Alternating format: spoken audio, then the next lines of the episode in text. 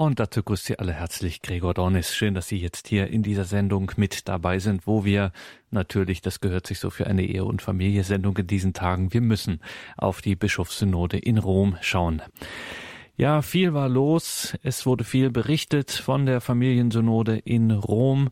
Wir versuchen hier in dieser Sendung mal auf Wesentliches zu schauen, nicht so sehr auf das, was jetzt die großen Schlagzeilen machte, das sparen wir uns hier. Wir schauen einfach auf ein paar ausgewählte, wesentliche Nachrichten und Kommentare zu dieser Synode.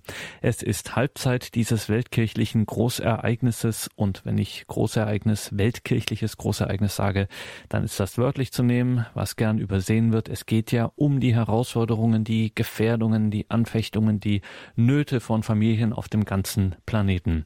Die Globalisierung für Kirche und Welt eine gigantische Herausforderung und das heißt dann im Kern nichts anderes, wenn von Kirche und Welt die Rede ist, natürlich eine Herausforderung für die Familien. Wie schon bei der außerordentlichen Synode 2014, so auch in diesem Jahr, kann man es nicht oft genug betonen. Das christliche Familienleben ist zugleich das Herz der Neuevangelisation. Und so bot die Vigil zur Eröffnung der Synode Gelegenheit für Gebet und Zeugnis christlicher Familien. Es folgt nun ein Zeugnis eines Ehepaares mit Kindern, die das Evangelium täglich leben. Stefano und Lorena Girardi aus der Diözese Trient. E e lo viviamo come un bellissimo dono per il nostro prossimo 25 anniversario di matrimonio. Wir sind eine Familie wie viele, deshalb ist es sehr aufregend hier zu sein und wir sehen darin ein wunderbares Geschenk zu unserer silbernen Hochzeit. Vor allem, weil wir sie mit unseren Kindern feiern. Wir wohnen in Ravina, einer Ortschaft der Gemeinde Trient. Stefano sagt, wir haben uns sehr früh kennengelernt bei den Franziskanern. Dann kamen die Verlobung, die Heirat, die ersten Kinder und der Wunsch, diesen Reichtum, den wir erlebten, weiterzugeben. Wir halfen bei der Vorbereitung der Verlobten für die Hochzeit und für die allgemeinen Dienste in der Familienpastoral. Es gefällt uns, mit anderen eine Familie der Familien aufzubauen, in der der Weg, die Zerbrechlichkeit und die Qualitäten jedes Einzelnen dem anderen eine Hilfe sind. Lorena sagt, eine Lektüre eine Lektüre bei unserer Hochzeit war das Pauluswort, das einladet, sich gegenseitig die Furcht Christi zu unterstellen. Die Trauung ist die erste Wahl unseres gemeinsamen Lebens. Um jeden zu lieben, wie Christus die Kirche geliebt hat, wie schwierig ist das, den anderen zu lieben, wenn er nicht mehr unseren Idealen entspricht, oder wenn du in den schwierigen Zeiten merkst, wie er sich von dir entfernt, den Bräutigam zu lieben, als alles andere, mehr als alles andere, mehr als die modernen Medien, Medientechniken, mehr als die Technologie, mehr als die Arbeit, mehr als die Kinder, mehr als das neue Auto und so weiter. Stefano sagt, wir sind in den kleinen Dingen sehr verschieden. Da haben wir verschiedene Ideen über den Tagesablauf und das bringt oft Konflikte mit sich. Unverständnis, die unsere zerbrechlichen Ziegelvasen anziehen. All das, was unseren großen Schatz, unsere Liebe gefährdet aber der Vasenmacher richtet es wieder. Wir müssen dem Herrn unsere Zerbrechlichkeit anvertrauen. Er ist eine ungeahnte Kraft, eine Hoffnung, die über unsere Verschiedenheit hinausreicht, über unsere harten Worte, unsere Streitigkeiten. Affidare al Signore queste nostre fragilità è sempre stata una forza immensa una speranza che ci fa guardare oltre alle incomprensioni, alle parole dette male, agli scontri, provando a ripetere ogni giorno, permesso, grazie. Sagen wir jeden Tag, bitte, danke, Entschuldigung. Lorena sagt, auch wenn wir täglich wenig Zeit haben, einen entkrampften Dialog zu führen mit dem Herrn, haben wir doch gelernt, dass es am Tag Momente gibt, wo man dies tun kann. Auf dem Auto, auf dem Weg zur Arbeit, wenn man in einer Schlange steht und auf den eigenen Turnus wartet, wenn man vor einer Kirche vorbeikommt und warum nicht auch während eines Ausfluges auf dem Gipfel eines Berges, den man kaum geschafft hat. Für uns, sagt Stefano, war und ist es noch immer wichtig, hier und da wieder einmal zusammen auszugehen, vielleicht nur für einige Stunden, unsere beruflichen Dinge einfach vergessen und nur mehr Zeit für uns, allein für uns zu haben. Unsere Intimität pflegen und die Welt mit anderen Augen zu sehen, das ergibt einen Blick, der unseren Horizont erweitert. Je mehr Zeit vergeht, umso mehr schrecken wir uns, schenken wir uns diesen neuen Wein und macht uns zu besseren Menschen.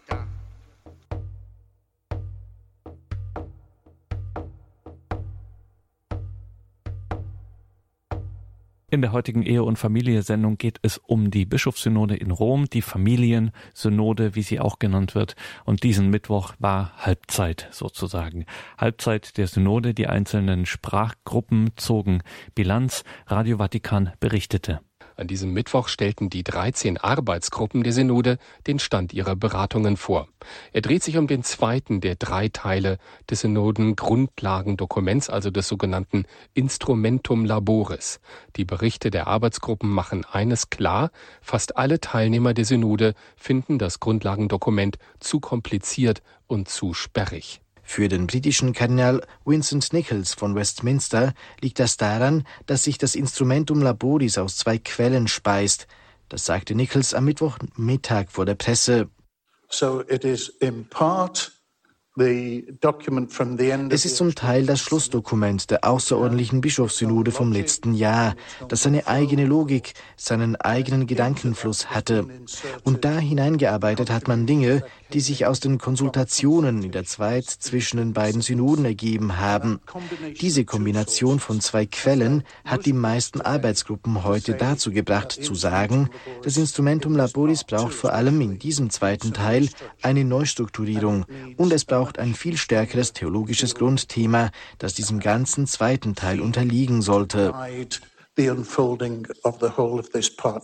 Für dieses theologische Grundthema haben die Synodenvätern in den Arbeitsgruppen ein paar kreative Vorschläge gefunden, findet Nichols. Überhaupt lässt der Londoner Kardinal auf die gestiegene Bedeutung der Arbeitsgruppen bei dieser Synode nichts kommen. Uh, similarities are essentially that it's very hard work. Eine Ähnlichkeit zu früheren Synoden besteht darin, dass es auch diesmal harte Arbeit ist, die uns sehr müde macht. Nach meiner Zählung haben wir über 200 Wortbeiträge gehört. Neu ist aber dieses Zusammenspiel von Arbeitsgruppen und Plenarsitzungen. Das gibt der Synode nach meinem Eindruck mehr Energie und mehr Kreativität. Meine Arbeitsgruppe führt von der Zusammenarbeit immer mehr zur Wertschätzung, ja Freundschaft der einzelnen Mitglieder but a growing appreciation and friendship. Viele Synodenväter weisen den von manchen Medien genährten Eindruck, auf der Synode prallten gegensätzliche Meinungen frontal aufeinander zurück. Die Diskussion der Synode war bisher ausgesprochen brüderlich, sehr agil, auch und, wie ich glaube, mit einer großen Freiheit, sagt der kolumbianische Kardinal Ruben Salazar Gomez am Mittwoch vor der Presse. Man hat verschiedene Positionen vorstellen können. Dabei konnte man feststellen, dass es in diesem Themenbereich unterschiedliche Sensibilitäten gibt. Aber grundlegend ist der feste Wille zu spüren, der Welt zu zeigen, wie schön die Lehre der Kirche zu Ehe und Familie ist und dass wir in ihr eine Quelle haben, von der aus wir uns der Problematik von Ehe und Familie nähern können. Ein Bericht von Mario Galgano.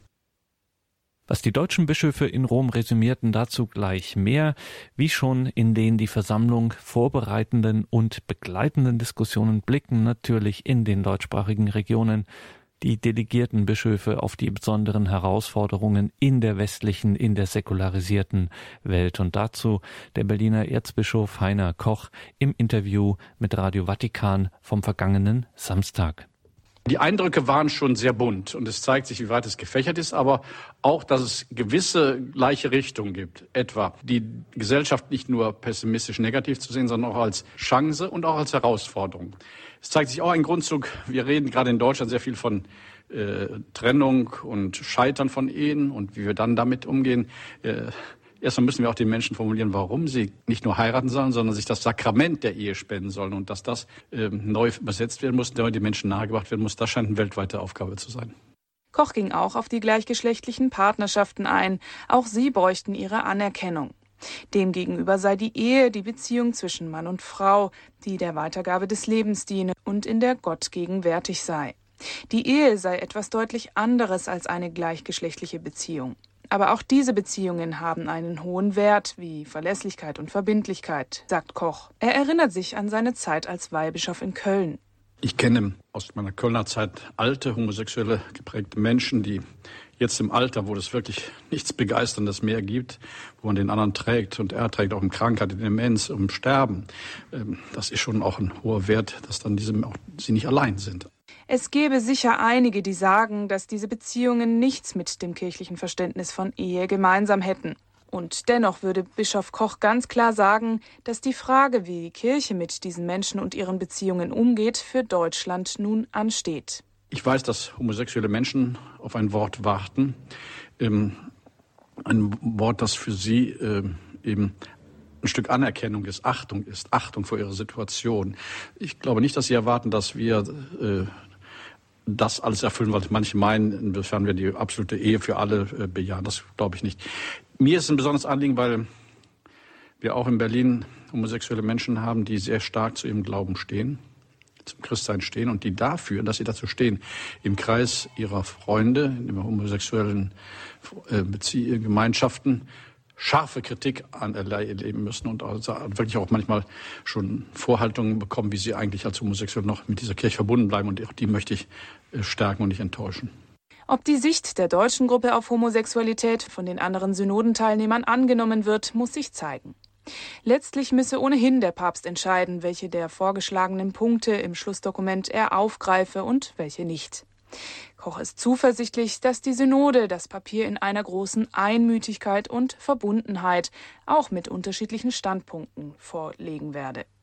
Es sei aber auch zu überlegen, ob die kulturell sensiblen Dinge immer zentral geregelt sein müssten, merkte Koch an. Für den neuen Berliner Erzbischof müssen die theologischen Grundlagen überall gleich sein, das stehe außer Frage, denn dass Kirche weltumfassend sei, sei ihr großer Pluspunkt. Die Loyalität mit dem Papst und der Kirche werde für Koch immer bleiben. Aber man muss natürlich auch fragen, welche Fragen nicht vielleicht vor Ort unterschiedlich geregelt werden können, weil die Situation ganz unterschiedlich ist.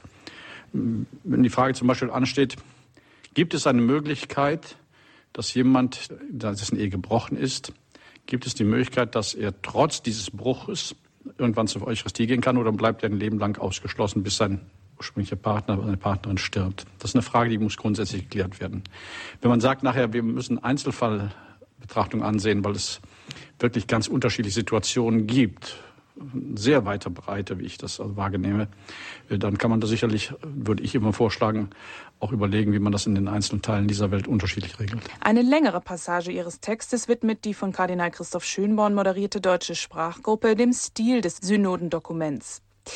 Es sollte eine positive, die christliche Position entfaltende Sprache verwendet werden und auch positive Entwicklungen der Gesellschaft aufgegriffen werden. Der Wunsch ist sehr deutlich geworden und auch in vielen Wortmeldungen, auch in einem Sprachzirkel, muss ich das sagen, ist das, kommt das raus. Wir müssen wieder zündend und einladend in einer pluralen Gesellschaft sagen, was für uns Ehe und Familie ist und dass das nicht ein katholisches Sondergut ist, sondern dass es eine lebensbedeutsame Hilfe und Lebensqualität ist für auch Menschen, die diesen Glauben nicht teilen. Äh, ich bin da fest, fest überzeugt, dass es hier nicht um eine Ordnungsfrage geht, um eine soziologische Frage, nicht um Tradition und Brauchtum, sondern wirklich ein Stück gelingendes Leben, ähm, diese, diese, die in jedem Menschen liegt, so eine Grundsehnsucht und eine Grundwirklichkeit. Ich möchte lieben und ich möchte geliebt werden. Bedingungslos und ohne Einschränkung. Ich muss nicht die Angst haben, dem anderen immer irgendwann nicht mehr zu genügen. Und ich möchte diese Liebe weitergeben. Der Berliner Erzbischof Heiner Koch im Gespräch mit Radio Vatikan am vergangenen Samstag. Er ist, wie die anderen delegierten Bischöfe aus aller Welt, derzeit in Rom zur ordentlichen Synode versammelt und dort geht es um viele Herausforderungen auch und gerade die katastrophalen Folgen von Krieg, Verfolgung, Flucht und Vertreibung für die Familien spielt dort eine Rolle. Radio Vatikan sprach am Rande der Synode mit dem syrisch-katholischen Patriarchen Ignatius Joseph III. Jonan. Papst Franziskus hatte am Mittwoch bei seiner Generalaudienz an die Familien erinnert, die aus dem Irak und Syrien fliehen. Patriarch Yunan war auf dem Petersplatz, als der Papst seine Worte sprach. Er selbst weist bei der Synode auf das Leiden der Christen in seiner Heimat hin. Unsere Familien befinden sich in Ländern, wo es Verfolgung und Bürgerkrieg gibt. Unser Kampf ist ein Kampf um die blanke Existenz. Ich spreche nicht von Familien, Individuen, Paaren, sondern von unserer kulturellen Familie, von unserem syrischen Erbe, das droht zu verschwinden.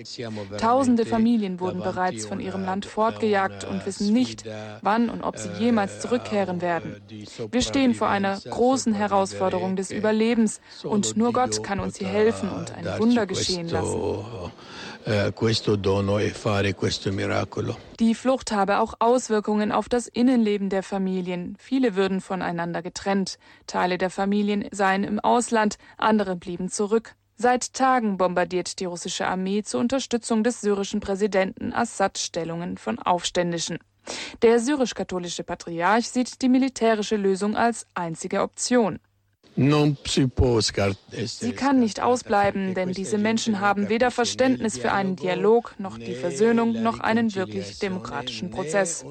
Das sage ich insbesondere den westlichen Ländern, denn man kann nicht mit jemandem verhandeln, der dich umbringen will. Man muss sich und die eigene Familie verteidigen. Das sind Abwege, die der Westen ignoriert.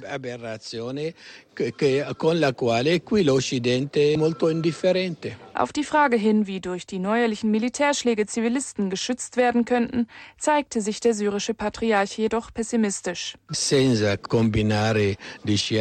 Wenn die Luftschläge nicht mit den syrischen Bodentruppen koordiniert werden, können die Islamisten nicht vertrieben werden. Sie sind clever, sie haben viel Geld und ihre Kämpfer, die aus der ganzen Welt kommen, mischen sich auch unter die Zivilbevölkerung.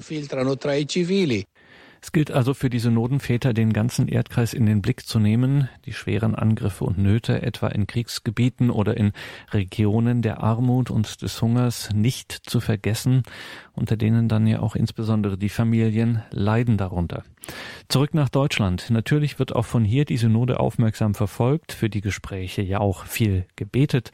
Die Publizistin Isabel Lütz hat sich am vergangenen Samstag ihre eigenen Gedanken hier bei Radio Horeb dazu gemacht, natürlich aus Sicht einer verheirateten Frau und Mutter. Eine erste Beobachtung bei der Durchsicht der Dokumente und Reden, die im Zusammenhang mit der Synode veröffentlicht wurden, ist, liebe Zuhörer, es hätten vielleicht noch mehr wirkliche Ehepaare mit Entscheidungsrecht reden und schreiben sollen, um genauer zu treffen, was hier aus theologischer und pastoraler Sicht zu sagen ist. Vielleicht hätte man sogar in der Mehrheit Ehepaare einladen sollen und dazu noch ein paar Kirchenleute, die als versierte Theologen ihre Fähigkeiten einbringen können. Aber gut, dann wäre es keine Bischofssynode. Es sind natürlich Ehepaare als Berater und Gasthörer dabei, aber offenbar nur ein einziges Ehepaar aus Deutschland. Der Spagat ist zugegeben schwer. Die Bischöfe sollen entscheiden, was sie, sofern es die Ehe betrifft, aus eigener Anschauung nicht kennen. Ehepaare, die in der Welt leben und arbeiten, konnten sich nicht in die Theologie vertiefen und brauchen die geistliche Führung des geweihten Amtes. Wir bleiben in der Kirche unvollkommen und alle bemühen sich redlich. Was von der Synode nach außen dringt, sind die Reizthemen, besonders die Frage der wiederverheirateten Geschiedenen. Die Themen sind aber natürlich viel umfassender. Trotzdem, der Berliner Erzbischof Koch hat darauf hingewiesen, dass durch diese Frage viele sich von der Kirche abwenden, die sich dann auch vom Glauben entfernen. Zunächst einmal möchte ich warnen vor den Schubladen, die hier geöffnet sind und in die gerne gesteckt wird, wer sich überhaupt zum Thema äußert. Das verhindert aber ernsthaftes Nachdenken und Diskutieren. Lassen wir die Schubladen zu. Wissen Sie, was nach meiner Auffassung eine der wichtigsten Fragen rund um Ehe und Familie ist, liebe Hörerinnen und Hörer? Die aktuellste und wichtigste Frage ist, was hält ein Ehepaar eigentlich zusammen? Wie machen das Ehepaare, die erfolgreich durch Krisen gehen? Was hat ihnen geholfen? Wie kann man ihnen Mut machen, nach einer Krise wieder aufeinander zuzugehen? Wenn man auf die Familiensynode in Rom blickt und auf die Berichterstattung darüber, so scheint diese Frage dort aber keine wirkliche Rolle zu spielen, obwohl sie doch über das Wohl und Wehe aller Familien und auch aller Kinder entscheidend ist. Ich habe keine Sorge, dass die Kirche nach der Synode in Rom ihre Prinzipien ändert. Das wird sie nicht tun. Die Unauflöslichkeit der Ehe steht nicht zur Debatte, sondern nur die Frage, ob eine standesamtliche Trauung den Zugang zu den Sakramenten verwehren soll oder nicht. Es geht also wohlgemerkt darum, dass ein Mann oder eine Frau nach einer ersten kirchlich geschlossenen Ehe mit einem neuen Partner vor dem Standesamt erscheint und erklärt, er wolle standesamtlich erneut heiraten. Moment mal, Standesamt? Das ist keine kirchliche Institution, sondern dieser Gang wurde uns von Bismarck im 19. Jahrhundert aufgezwungen. Kirchlich hat dieser Gang zum Standesamt doch eigentlich keine Bedeutung. Worauf es aber kirchlich ankommt, lässt sich jemand nach einer kirchlichen Heirat auf eine andere körperliche Beziehung ein. Da ist es doch ganz unerheblich, ob etwas vom Standesamt da besiegelt wurde oder nicht. Was aber in einer neuen Beziehung wirklich läuft, das kann man von außen nicht beurteilen. Das zu beurteilen steht nur dem Beichtvater zu, dem sich die Frau oder der Mann anvertraut, um zu erfahren, ob er oder sie die Absolution bekommt oder nicht. Wie aufrichtig das geäußert wird, das muss derjenige dann vor seinem Gewissen auch entscheiden. Der Beichtvater kann natürlich nicht die Ehe auflösen. Diese ist vor Gott geschlossen worden, und zwar, wenn sie gültig ist, unauflösbar. Und darauf werden die Ergebnisse der Synode hinauslaufen, wie immer das dann in Worte gekleidet ist. Die großen Fragen, die sowohl von Beobachtern wie von Teilnehmern diskutiert werden, suggerieren aber immer wieder, dass es um die Unauflöslichkeit gehe. Und insofern geht das am Thema vorbei. Natürlich muss man sich Gedanken darüber machen, wie man Menschen in das Gemeindeleben integriert, die ganz offensichtlich die Ehe gebrochen haben und das auch weiter tun wollen, ob sie nun anschließend beim Standesamt waren oder nicht. Die Gesellschaft hat ihnen ja suggeriert, dass letztlich alles in Ordnung sei. Und es sind zum Teil neue Fakten geschaffen worden, nämlich Kinder, doch schon jetzt kann jemand, der im Frieden mit der Kirche leben will oder wieder leben will, dafür einen Weg finden, indem er anerkennt, dass die Ehe in der Tat unauflöslich ist und dem, indem er oder sie die neue Beziehung als reine Wohngemeinschaft, also in Form einer Josefsehe lebt. Ob das wirklich angestrebt wird, das kann nur der Beichtvater mit den Betroffenen klären. Das ist kirchenrechtlich der korrekte Weg, den auch die jetzige Synode nicht aushebeln wird, den es andererseits auch schon vor der jetzigen Synode gab. Das könnte alles schnell geklärt werden und dann könnte man sich mit Energie und Fantasie der viel wichtigeren Frage zuwenden, wie man Ehen stärkt, wie man Ehepaare besser vorbereitet und ihnen hilft, durch Krisen zu kommen. Auf jeden Fall nicht, indem man suggeriert, die Kirche werde an der Unauflöslichkeit rütteln. Sobald sich nämlich die Ansicht verbreitet, es sei durchaus möglich, den Partner zu verlassen und einen neuen zu suchen, stellt man katholische Ehepaare auf Treibsand. Dann schleicht sich bei der ersten Unstimmigkeit der Gedanke ein, es gebe da doch irgendeine Option, auf die man zurückgreifen könne. Das macht alle Bemühungen zunichte, die Ehe durch Krisen zu erhalten. Dabei bleibt klar, wenn einer der Ehepartner sich zum Tyrannen entwickelt, braucht der andere ihn nicht zu ertragen. Es gibt die Trennung von Tisch und Bett. Aber das bewahrt die Option, im Fall von Reue die Beziehung wieder zu kitten. Priester, liebe Zuhörer, werden vor der Priesterweihe im Schnitt acht Jahre auf das Weiheamt vorbereitet. Ehepaare zwei Stunden in einem mehr oder weniger unverbindlichen Gespräch. Sollte man daran nicht etwas ändern? Also nicht etwa die Priesterausbildung verkürzen, liebe Hörerinnen und Hörer? Die vorbereitenden Papiere der Synode haben das Problem zumindest angeschnitten. Es ist davon die Rede, dass die Gemeinde mit einbezogen werden soll, dass man auf das Zeugnis von Familien zurückgreifen soll, dass man auch an christliche Katechese denken soll, indem die Verbindung zwischen Ehe und Taufe und den anderen Sakramenten betont wird. Da geht es also besonders um die Teilnahme des Ehepaars am kirchlichen Leben. Aber was hält Paare zusammen? Welche Hilfen könnte man den Ehen in der Krise bereitstellen, die erfolgreicher sind als das, was schon existiert und ganz offensichtlich zu wenig hilft?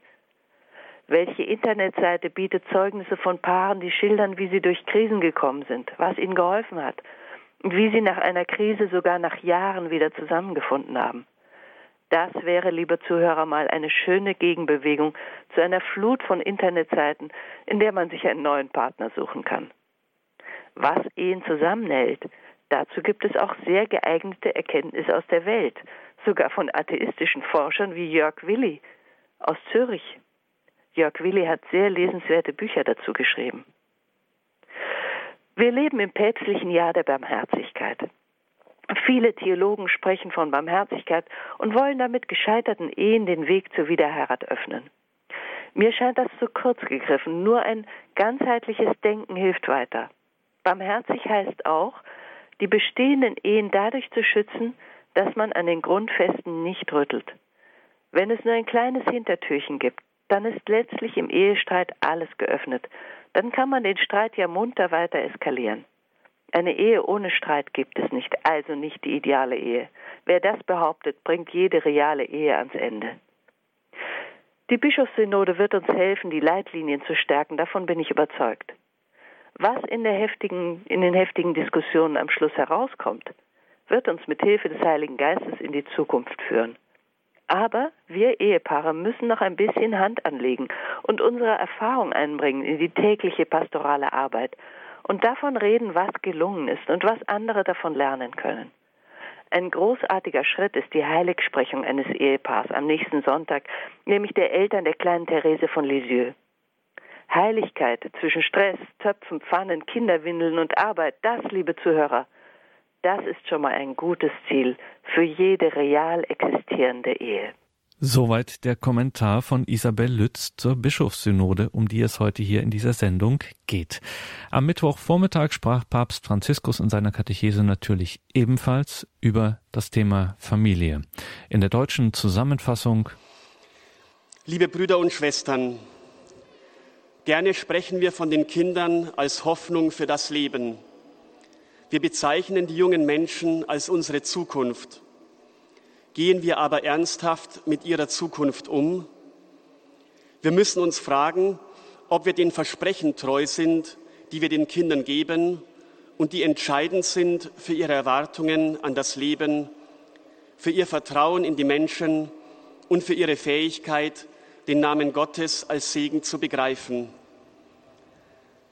Die grundlegenden Versprechen wie Aufnahme, Fürsorge, Nähe, Vertrauen, Hoffnung lassen sich in einem zusammenfassen. Liebe.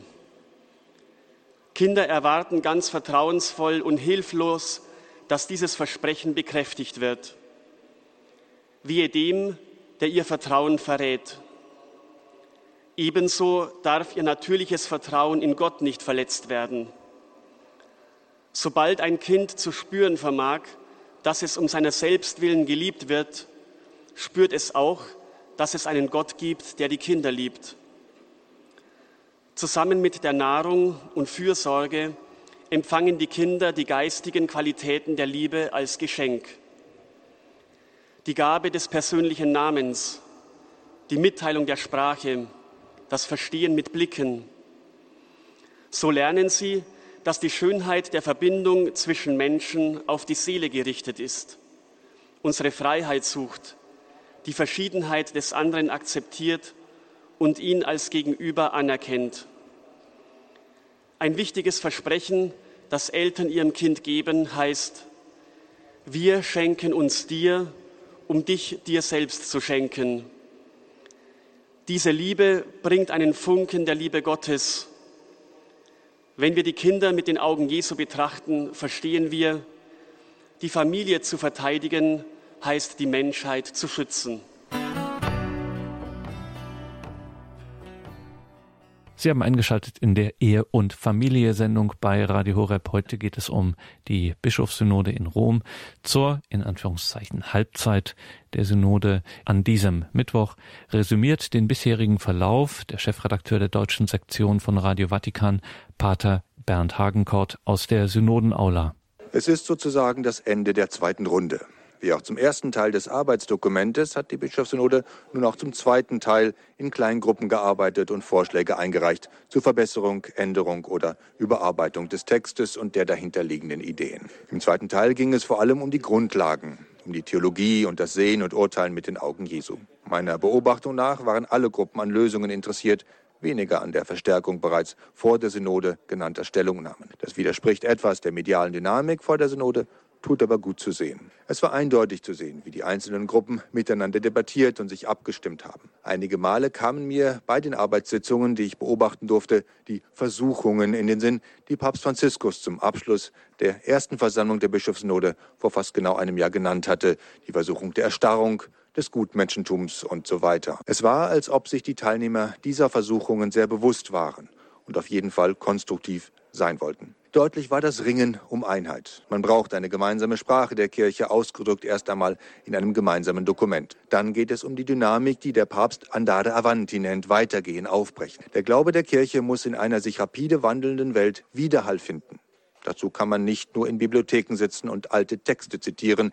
Hier gibt es eine große Einigkeit, auch wenn sie im Detail dann anders aussieht und heiß diskutiert wurde und wird. Drittens ist das wie schon gesagt, konstruktiv. Man will am Schluss einen Text stehen haben, den man dem Papst geben will. Nach zwei Synoden dasselbe zu haben wie vorher, würde der Kirche Schaden zufügen, hat Kardinal Marx bereits mehrfach in Interviews betont. Auch diese Einsicht scheint bei den Synodalen bei allen deutlichen Unterschieden in den Überzeugungen gemeinsam zu sein. Pater Bernd Hagenkort von Radio Vatikan aus der Synodenaula mit einem Blick auf die Halbzeit der Synode an diesem Mittwoch. Und damit geht unsere heutige Ehe- und Familie-Sendung auch zu Ende. Danke Ihnen allen fürs Dabeisein.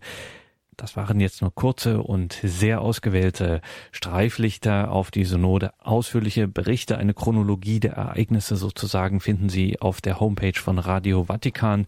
Da gibt es ein eigenes Fenster, das man anklicken kann und dort findet man alles en Detail sowohl ausführlich als auch in Zusammenfassungen. Das ist einfach die beste Informationsquelle in Sachen Synode. Also schauen Sie auf die Homepage der deutschsprachigen Sektion von Radio Vatikan. Wir haben das Ganze auch nochmal bei uns im Infofeld verlinkt. Mein Name ist Gregor Dornis. Ich freue mich, wenn Sie beim nächsten Mal wieder mit dabei sind und sowieso natürlich, wenn Sie hier dranbleiben. Gleich um 20.30 Uhr gibt es Aktuelles aus der Blogozese. Wir sprechen mit dem Blogger Dr. Tobias Klein. Wie wir es in dieser Sendung mehrfach gehört haben, an diesem Mittwoch war Halbzeit der Synode. Die einzelnen Sprachgruppen haben ihre Zwischenberichte vorgelegt, so auch die deutsche Sprachgruppe, also die Bischöfe aus den deutschsprachigen Ländern. Den Wortlaut dieses Zwischenberichtes nun zum Ausklang dieser Sendung. Ausführlich haben wir die immer wieder als Gegensatz aufgefassten Begriffe Barmherzigkeit und Wahrheit, Gnade und Gerechtigkeit und ihre theologische Beziehung zueinander diskutiert. Sie sind in Gott keine sich gegenüberstehenden Gegensätze. Weil Gott Liebe ist, fallen in Gott Gerechtigkeit und Barmherzigkeit in eins. Die Barmherzigkeit Gottes ist die grundlegende Offenbarungswahrheit, die nicht im Gegensatz steht zu anderen Offenbarungswahrheiten.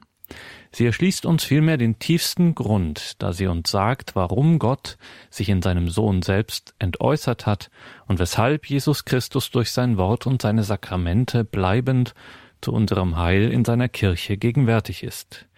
Die Barmherzigkeit Gottes erschließt uns damit den Grund und das Ziel des gesamten Heilswerkes, die Gerechtigkeit Gottes ist seine Barmherzigkeit, mit der er uns gerecht macht. Wir haben auch überlegt, welche Konsequenzen dieses Ineinander für unsere Begleitung von Ehen und Familien hat. Es schließt eine einseitig deduktive Hermeneutik aus, welche konkrete Situationen unter ein allgemeines Prinzip subsumiert. Im Sinne des Thomas von Aquin und auch des Konzils von Trient steht die Anwendung der Grundprinzipien mit Klugheit und Weisheit auf die jeweilige, oft komplexe Situation an. Dabei geht es nicht um Ausnahmen, in denen Gottes Wort nicht gültig sein soll, sondern um die Frage der gerechten und billigen Anwendung des Wortes Jesu, etwa des Wortes der Unauflöslichkeit der Ehe, in Klugheit und Weisheit. Thomas von Aquin hat diese Notwendigkeit der konkretisierenden Applikation deutlich gemacht, etwa wenn er sagt, zur Klugheit gehört nicht nur die Überlegung der Vernunft, sondern auch die Applikation auf die Handlung, welche das Ziel der praktischen Vernunft ist. Ein anderer Aspekt unserer Diskussion war die vor allem im Kapitel 3 des zweiten Teils öfters angesprochene stufenweise Hinführung der Menschen zum Sakrament der Ehe angefangen von unverbindlichen Beziehungen über unverheiratet zusammenlebende Paare und nur standesamtlich Verheiratete bis hin zur kirchlich gültigen und sakramentalen Ehe. Diese Menschen auf den unterschiedlichen Stufen seelsorgerisch zu begleiten, ist eine große pastorale Aufgabe, aber auch Freude. Deutlich wurde uns auch, dass wir in vielen Diskussionen und Wahrnehmungen zu statisch und zu wenig biografisch geschichtlich denken. Die kirchliche Ehelehre hat sich geschichtlich entwickelt und vertieft. Zunächst ging es um die Humanisierung der Ehe, die sich in der Überzeugung der Monogamie verdichtet hat. Im Licht des christlichen Glaubens wurde die personale Würde der Ehepartner tiefer erkannt und die Gottebenbildlichkeit des Menschen in der Beziehung von Mann und Frau wahrgenommen. In einem weiteren Schritt wurde die Kirchlichkeit der Ehe vertieft und sie als Hauskirche verstanden. Schließlich wurde der Kirche die Sakramentalität der Ehe ausdrücklich bewusst. Dieser geschichtliche Weg der Vertiefung zeichnet sich heute auch in der Biografie vieler Menschen ab. Sie sind zunächst berührt von der humanen Dimension der Ehe, sie lassen sich von der christlichen Sicht der Ehe im Lebensraum der Kirche überzeugen und finden von daher den Weg zur Feier der sakramentalen Ehe. Wie die geschichtliche Entwicklung der kirchlichen Lehre Zeit beansprucht hat, so muss die kirchliche Pastoral auch den Menschen heute auf ihrem Weg hin zur sakramentalen Ehe Zeit der Reifung gewähren und nicht nach dem Prinzip alles oder nichts handeln. Hier ist der Gedanke eines Prozesses von Stufe zu Stufe auf die Gegenwart hin weiter zu entfalten, den Johannes Paul II. bereits in Familiaris Consortio grundgelegt hat. Zitat das pastorale Bemühen der Kirche beschränkt sich nicht nur auf die christlichen Familien in der Nähe, sondern kümmert sich, indem es den eigenen Horizont nach dem Maßstab des Herzens Jesu ausweitet, noch intensiver um alle Familien in ihrer Gesamtheit und vor allem um jene, die sich in einer schwierigen oder irregulären Lage befinden. Zitat Ende. Die Kirche steht dabei unausweichlich in dem Spannungsfeld zwischen einer notwendigen Klarheit der Lehre von Ehe und Familie einerseits und der konkreten pastoralen Aufgabe andererseits, auch diejenigen Menschen zu begleiten und zu überzeugen, die in ihrer Lebensführung nur teilweise mit den Grundsätzen der Kirche übereinstimmen. Mit ihnen gilt es Schritte auf dem Weg zur Fülle eines Lebens in Ehe und Familie zu gehen, wie es das Evangelium von der Familie verheißt. Notwendig ist dabei eine personal ausgerichtete Seelsorge, die die Normativität der Lehre und die Personalität des Menschen in gleicher Weise einbezieht, seine Gewissensfähigkeit im Blick behält und seine Verantwortung stärkt. Denn der Mensch hat ein Gesetz, das von Gott seinem Herzen eingeschrieben ist, dem zu gehorchen eben seine Würde ist und gemäß dem er gerichtet werden wird. Das Gewissen ist die verborgenste Mitte und das Heiligtum im Menschen, wo er allein ist mit Gott, dessen Stimme in diesem seinem Innersten zu hören ist. Wir bitten für die Endfassung des Textes noch zwei Aspekte zu bedenken. Es sollte jeder Eindruck vermieden werden, dass die Heilige Schrift nur als Zitationsquelle für dogmatische, juristische oder ethische Überzeugungen gebraucht wird. Das Gesetz des neuen Bundes ist das Werk des Heiligen Geistes im Herzen der Gläubigen, das geschriebene Wort ist zu integrieren in das lebendige Wort, das im Heiligen Geist in den Herzen der Menschen wohnt. Das gibt der Heiligen Schrift eine weite geistliche Kraft. Schließlich haben wir uns schwer getan mit dem Begriff Naturehe. In der Geschichte der Menschheit ist die natürliche Ehe immer auch kulturell geprägt. Der Begriff Naturehe kann unterstellen, dass es eine natürliche Lebensform des Menschen gäbe ohne kulturelle Prägung. Wir schlagen deshalb vor zu formulieren die in der Schöpfung begründete Ehe.